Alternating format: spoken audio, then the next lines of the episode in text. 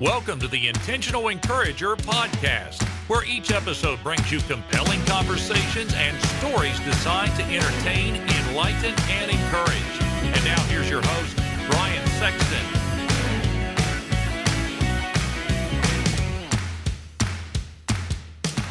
Hey, everybody, Brian Sexton. I am intentionally encouraged when I see people doing business the right way. And for the last 15 years, Damon Burton and his team at SEO National have done just that. Now, you might say, Brian, what can they do for me in my business? I'm going to tell you what they can do for you. They can help you understand search engine optimization. There are a lot of players out there in the marketplace, but you want a team of people that are going to be dedicated to working with you and helping you to understand search engine optimization and how you can show up higher on search engines so that you can bring more revenue into your business. Damon and his team are full of integrity, honesty, decency, and trust. And if that's important to you and that encourages you, I would encourage you to give them a call today at 855 736 6285 or go to SEOnational.com and get a free quote and tell them you heard about it on the Intentional Encourager podcast. Get ready for a dynamite conversation coming up right now on the Intentional Encourager podcast. And welcome into the Intentional Encourager podcast. I'm your host, Brian Sexton. Thank you for joining us again today, part two. For those of you in West Virginia, one, two, those are my people. I can I can talk about them. But for those of you know, those of us that uh, like myself that that have trouble going past two when we count, this is part two of the episode with my dear friend Catherine Brown. Extra bold sales. She's a, a sales trainer, a, an entrepreneur coach so many things that that we did about this lady. You can go to LinkedIn and find out more about her. Her uh, Catherine Brown, C A T H E R I N E Brown. But you can find her right here, right now on the Intentional Encourager podcast. Hey, Catherine. Thank you. Thank you for having me back. I'm excited. Well, uh, uh, you know, my excitement is is hepped up by this this tea that I have in this cup here. So, uh, by the way, go to www.howgoodhumanssell.com if you want to find more about Catherine and her resources. I want to get that out of the way because I want to save lots of time for you to tell your story.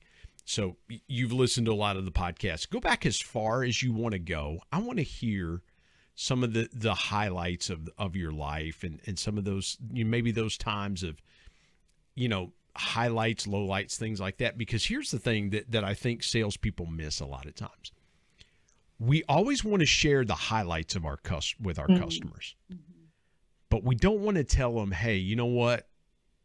You know, here was a time that I slipped and fell. Here was a time that that because I think when we talked to when we talked about connection in the first part of the podcast, I think people connect to those stories that are like, well, yeah, I'm not the only mess up in my family. I'm not the only one that that did something wrong. And there's real connective tissue there. So mm-hmm. take your liberty, go as far as you want to go, and and I just I want to hear your story. Okay. Okay. Well, thank you so much. So I think a few qualities that might be helpful for people to hear about are a little bit of context. I have one sister, and I was the oldest of two girls, and the oldest of two girls. I was, we were a pretty typical, I would say, working class family, blue collar family, grew up in Texas.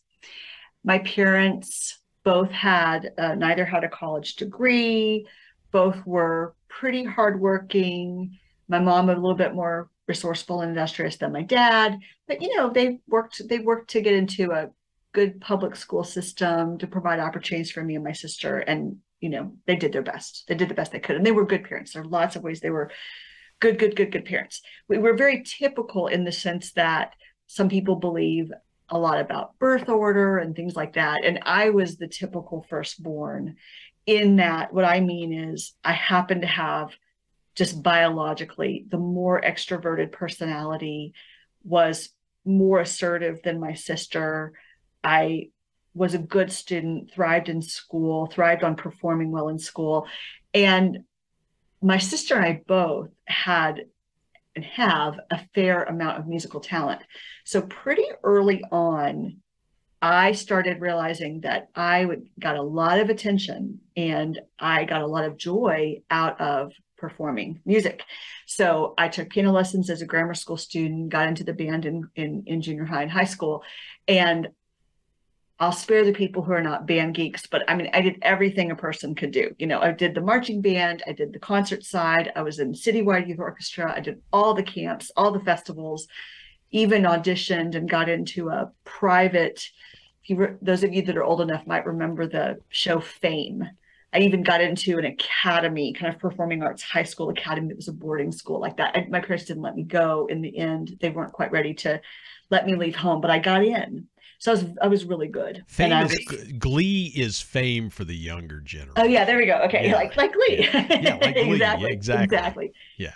And so I was studying to be a professional percussionist, and I thought I would be a professional musician. And there were parts I look back now, and I think there were so many parts that were this was so instrumental to my development. But this is how I'll bring this around for your listeners. So even if they're not musicians, hopefully there's parts that they can resonate with. I got a lot of praise and a lot of positive attention for being good at that. I mean, even starting in the seventh and eighth grade, you know, we would have the Christmas concert and I would have the xylophone solo in the front. You know, I, it's got a lot of kudos. There's a lot of a lot of learning that you know you you you perform to win praise right so i was in you know a, a very performing high functioning high performing successful person. It's a good student got into a good university et cetera et cetera et cetera. So a key milestone that i think might, you know might be interesting to your listeners is that i realized toward the end of college i was studying to get a bachelor of music performance and i realized that i didn't know what i was going to do instead but that i did not in fact want to be a professional musician. And this was really scary because you have to understand that I didn't have the normal internship route and I didn't know anything about business. And so I had to go to my parents and say, you know how you've taken these loans to send me to music school? Well, I don't think I want to do this. I finished So my degree. flipped, forgive me for what flipped in your mind. Yeah. You you had all of this experience. You had all of this Mm-hmm. behind you. You were well on your way with all the things you had done and all the performances, and now you have the education piece behind you. Yeah. So you're well on your way. Mhm. What was it that flipped in your mind that just said, "This isn't for me anymore"? Yes, it's a great question. And it really matters for your listeners because everybody comes to some kind of crisis like this, I hope, because it reveals who you really are. And what happened is I started to have a realization. There was actually a distinct moment. I remember I had the, the flash of the thought that was kind of scary that maybe I didn't want to keep going with this. But overall, what was happening, uh, Brian, was that I realized that I didn't have the constitutional temperament that I think a professional musician needs. I mean, it isn't because I have a lot of grit, so I was willing to practice and work hard. But what I mean when I say that is the level of sociability versus the amount of time you have to spend alone practicing, as well as your personal commitment to perfection. Professional Ooh, musicians yeah. are committed to playing perfectly. If you don't play perfectly, you cannot get a job, you cannot keep a job, and you just cannot survive because there's not that many spots in all the orchestras. and then you work, work, work, work, work to play perfectly. And then, you know, you make $20,000 a year and everybody has to have four jobs anyway because you can't make enough money. It's a very hard living. So you have Well, to be Catherine, super forgive, me, driven. forgive me for interrupting. Here's something else too. There are going to be nights as a musician where you don't feel it, Mhm. either as a singer or a, or a musician, because, um, you know, I, I've sang since I was about three years old, and different. My dad got me up in church and sang and things like that, so I understand it. There are nights where I have been singing in front of people and I would have rather been anywhere else but singing, or my voice wasn't good, or you you're you're just because life happens, right? And you're That's right, mentally sure. somewhere, you're mentally somewhere else, Sure. and things like that. Did you just realize at that point, like, there's got to be something else, or it, was it? Let me let me ask it this way.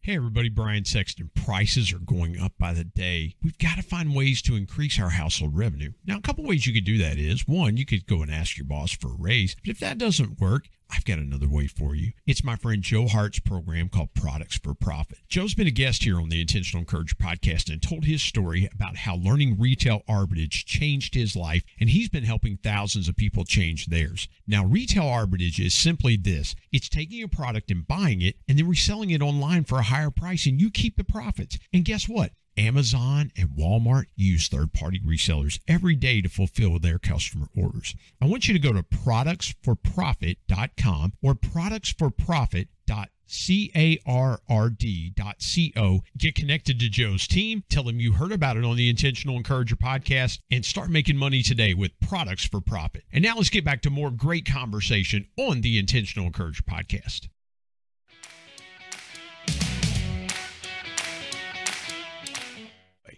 Because I think there's a really, really strong correlation to what what you're doing in helping salespeople now, because salespeople are trained and coached. You have to be on every call. You have to be on every time. You have to deliver that message, and you have to be connected, and and all these other things. And there were a lot of times when when I was selling too. It's like, listen, I don't feel good you know, my my day's been crappy today. I, I would rather be doing anything else but be standing here in front of you talking about my product or service. What for you was it freeing when you went and had that conversation with your parents to say, "Hey, listen, I know you guys sacrificed and worked and things like that. I'm just not at that place where I can commit to perfection. Like I need to commit to perfection to do that." Right, because it wasn't like what I like about your analogy, I think I'm tracking with you. What I like about the example to sales or to the not feeling it is that, of course, I agree. Everybody has those times. And as a parent of young adults now, I'm like, but sometimes you got to do it anyway. I mean, I'm not suggesting. Yeah, suck that, it up, Buttercup. Yeah, I mean, everybody, every, and, and, I think you can you can learn in whatever profession you're. Like, I can go change my frame of mind, right? If I'm not feeling yeah. it, there's things, there's action and responsibility I can take to get back into position to be able to listen, so that I show up the very best I can at that moment. I think that what what the reason I wanted to tell the music story is because what I want people to hear that came out of it was that it was the earliest seeds. I was about 21, and it was my first big look at just who I am and how God made me. And I think it was confusing, and it I was stuffing down probably little hints at it earlier because it was scary to think about. Well, if it's not this, what is it? You know, vocationally. But it's just a very exciting thing as I would look back and reflect on it. And I think this was a major milestone in the journey of me figuring out who is Catherine Brown. Yeah. You know, with all the good and all the bad, because there's bad too, just like everybody else. And the aspect of realizing that, um, you know, that expression, don't let the perfect be enemy of the good.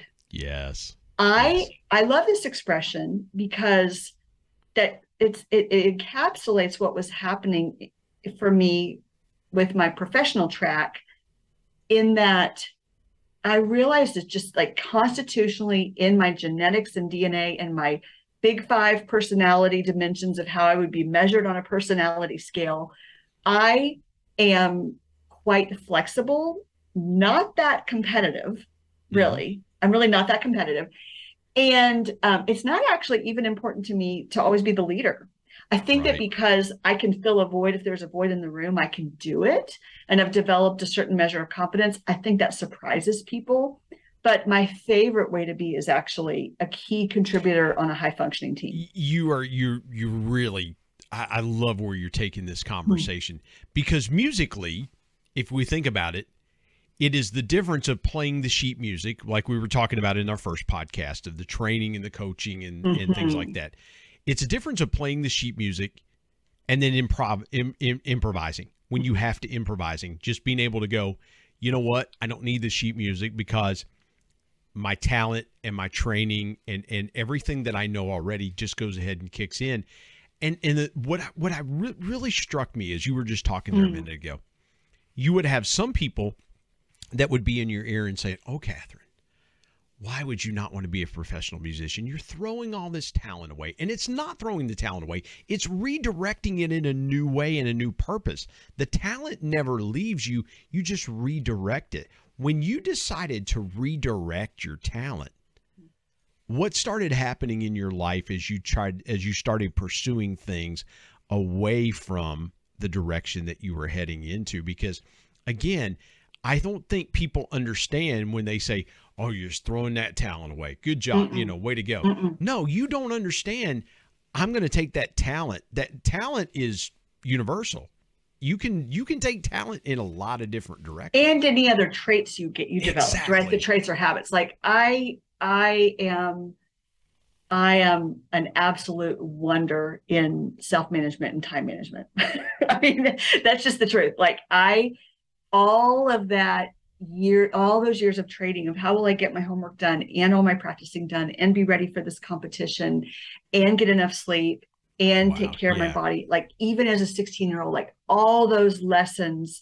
of how to fit it in and prioritize and manage myself, the self governing.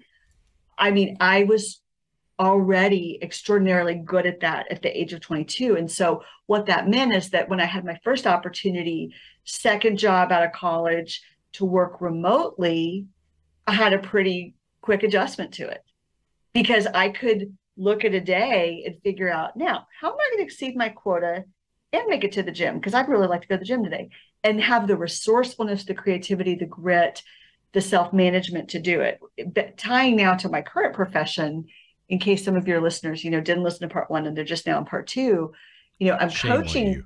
Shame on you. You should have listened to part one. Go to part one. But if you're not, I'll tell you, you know, people, a lot of sales success is actually self management success because it's about you preparing to do your calls and emails and your outbound work and then actually managing yourself and doing it and working the list and then scheduling your follow-up and then having there be a, call, a clear call to action and scheduling what you'll do next.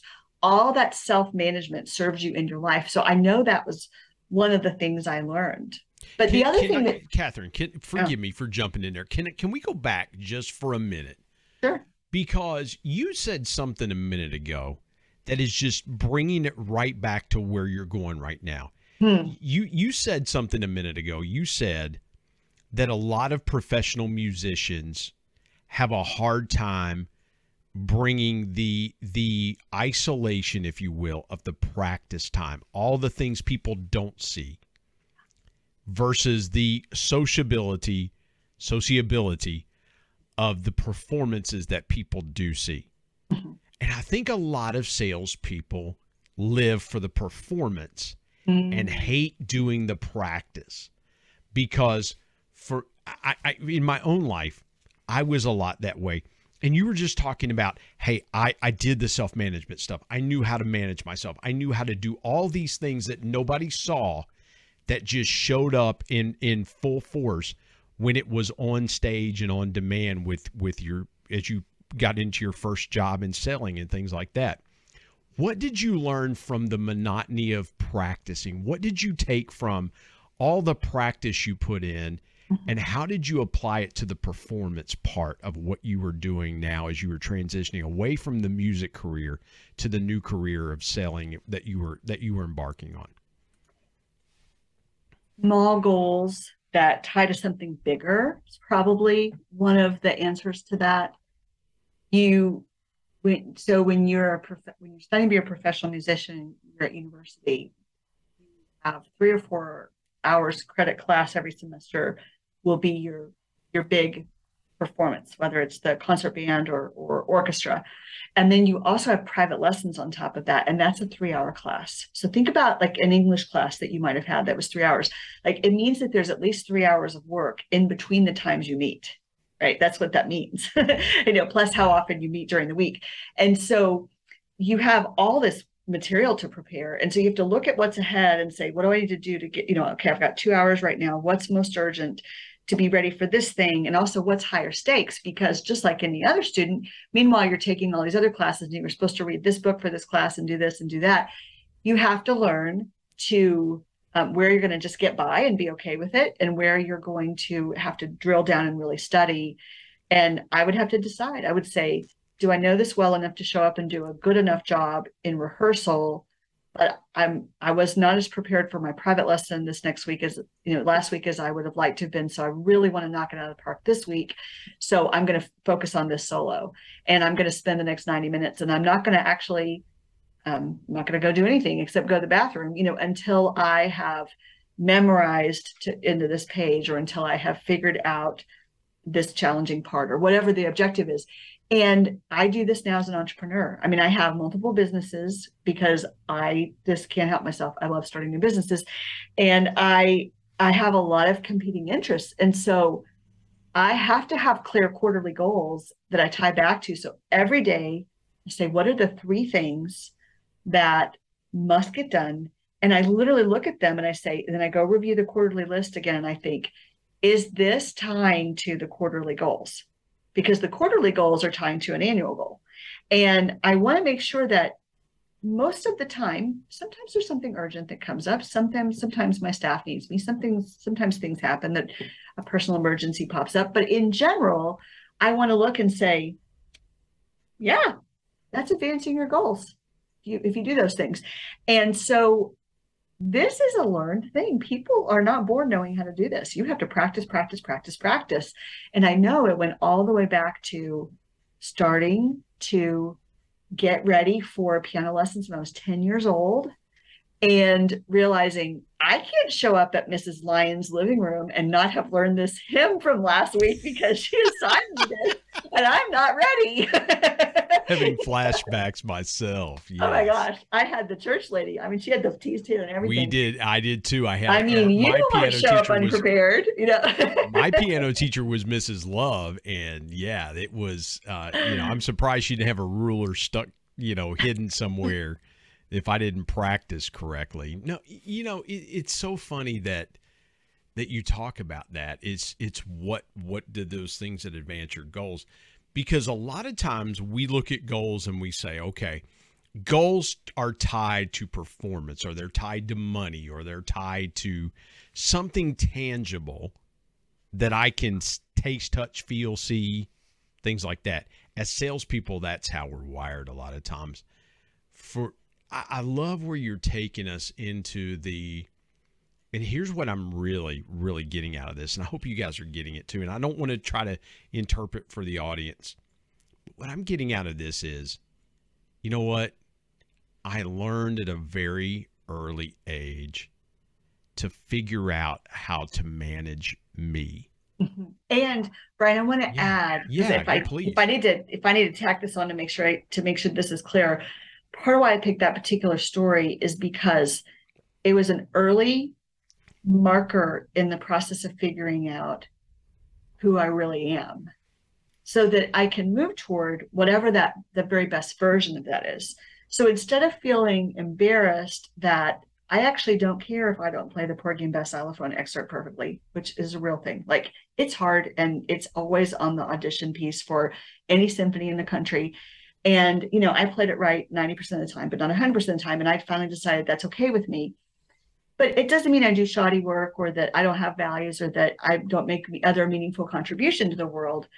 There's a level of detail that a bridge engineer needs to have that is not me. And so I want to look at then the rest of my life since then has been this, you know, unfolding with these other mile markers of, well, what is me?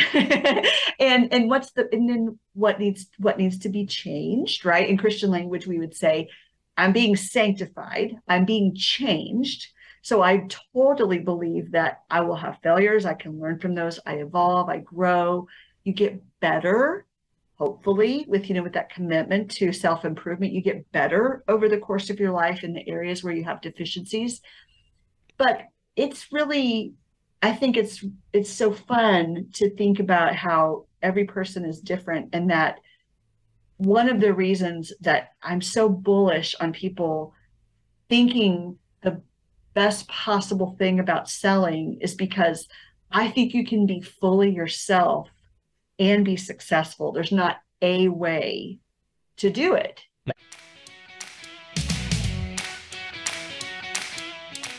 Hey everybody, Brian Sexton. You know, dreams are powerful pieces of intentional encouragement. We all have them. If you're a business owner, you've probably always dreamed of taking your sales to levels you've never seen before. I've got a guy that can help you with that. His name is Brad Norwood. My good buddy Brad has been on the Intentional Encourager podcast as a guest before, and he is a dream specialist. His company, Dream It Pro, offers incentive packages to travel to places such as the Masters, Kentucky Derby, the Super Bowl, even exotic places that you've always wanted to take your team, but you just didn't know how to do it. Brad's your guy. And oh, by the way, Brad's a certified bucket list coach, so he can help your team members achieve their personal dreams as well. I want you to go to www.dreamitpro.com and find out more, or call him directly at 479 466 6907. And by the way, tell him you heard it on the Intentional Encourager podcast. Let's get back to more great conversation here on the Intentional Encourager podcast.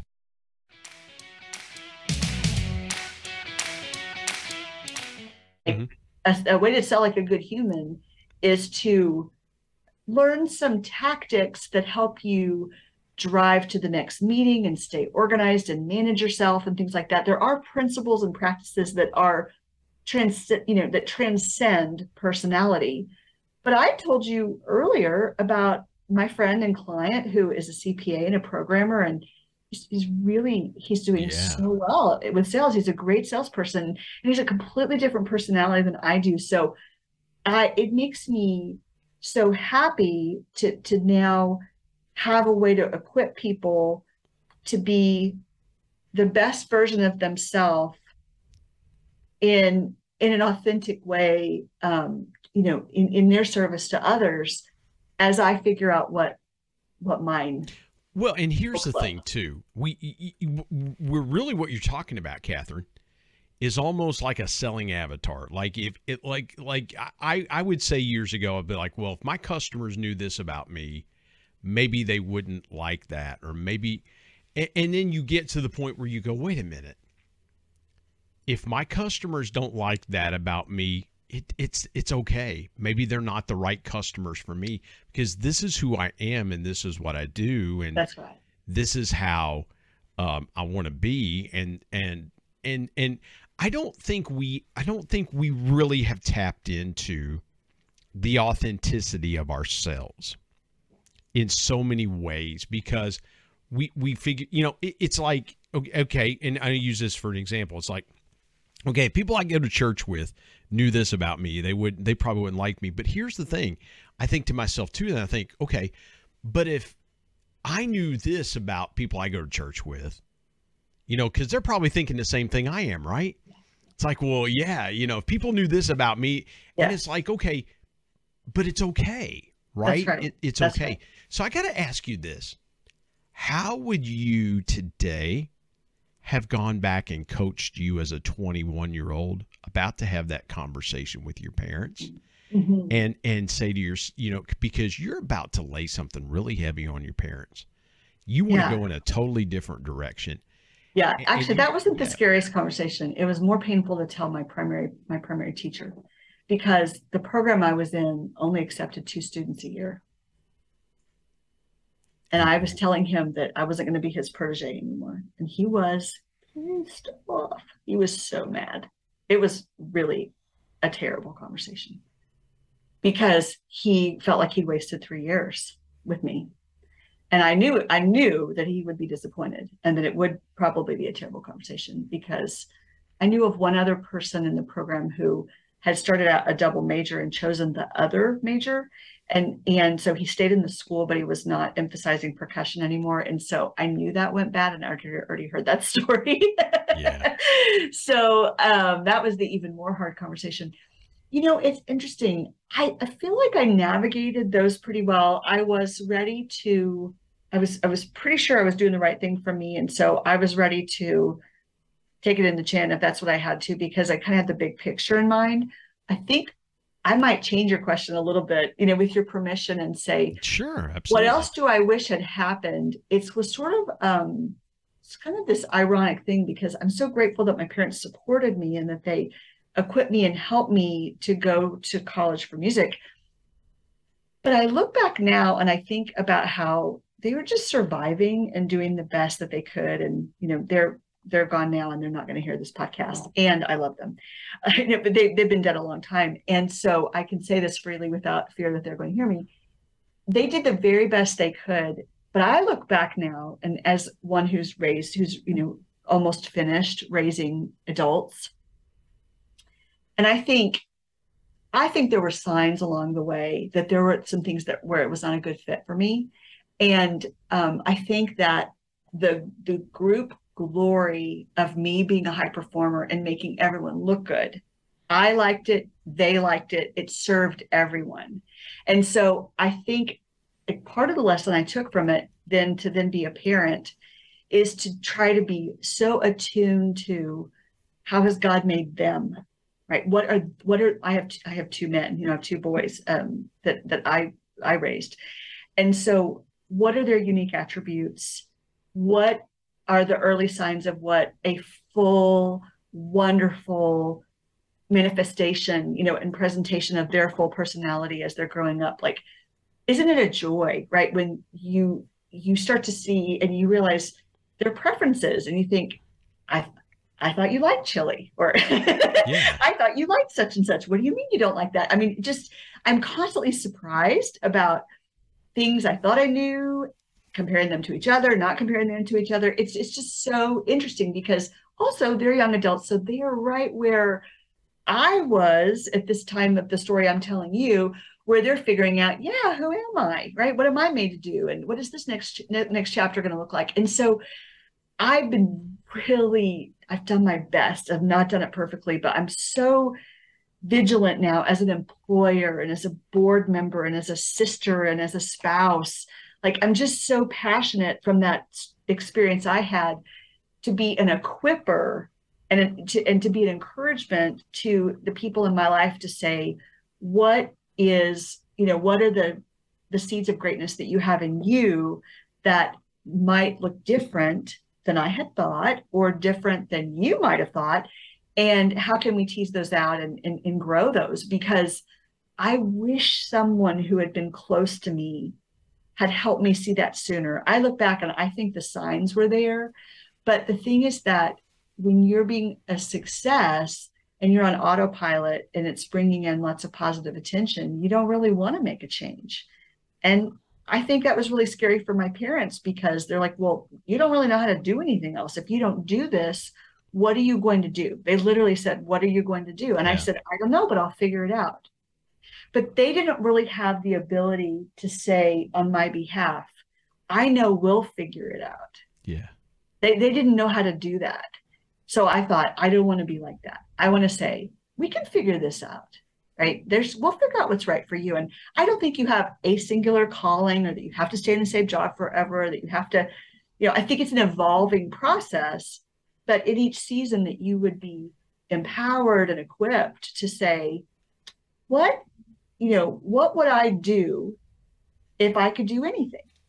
And I think that's that's it's that's really where my faith comes in because I think when you're in a full expression of using those gifts and growing those those gifts and talents and things that you're good at and that you enjoy i think that that brings a lot of glory to god and i think that it is part of the um, the image of god being manifested in all different kinds of people as you see that this this uh, range of expression of what that looks like. And so i love that's part of why i'm so berserk about entrepreneurship and equipping entrepreneurs and first time sellers to be better at selling is because it's a piece of them bringing forth this next chapter of yeah. their life of whatever it is that they want to do. And it's that's why it's so fulfilling because it's not about a single sales call. It's about the bigger picture of of the full life does that make sense ah it makes perfect sense and i love it and and you just beautifully weaved in those those last couple pieces of encouragement what can i do if i could do anything and mm what are the seeds of greatness within you that we can grow together? I love that. That is mm. so good. Hey, tell folks how they can get connected with you because I know they're going to want to get connected with you. How, how can folks find your resources? We mentioned your website earlier, but but tell folks where they can find you and connect. Yes, I'm kind of obsessed with giving away free content. So That's good for people if they want, they're going to get free material. So, my book is called How Good Humans Sell. That is um, the same as the website. And on that, I also have a podcast. And that podcast has a tab on that website. And I have two things. I interview people that have all kinds of things to do with sales and marketing to help people be better. I also, every other podcast episode is what's called a Tuesday tip, and it's always under 10 minutes. And it's me teaching on a singular concept to that you can take as a practical application. So if you're a recruiter, a fundraiser, or sell any kind of product or service, those tips are very practical. They can help you. I'm on all social, but I'm personally most devoted to keeping up with my LinkedIn connections and profile. And you can find me either at Extra Bold Sales, E X T R A B O L D sales, or by um, searching How Good Humans Sell, and my name will come up because there's a lot of Catherine Browns out there. Yeah. And so probably searching by the book is the best way to find me. That's wonderful. Go to, go to Amazon and get that book, How Good Humans Sell. Catherine, what a great pleasure both podcast episodes have been. Thank you for joining me on the Intentional Encourager podcast. Thank you so much. Appreciate you.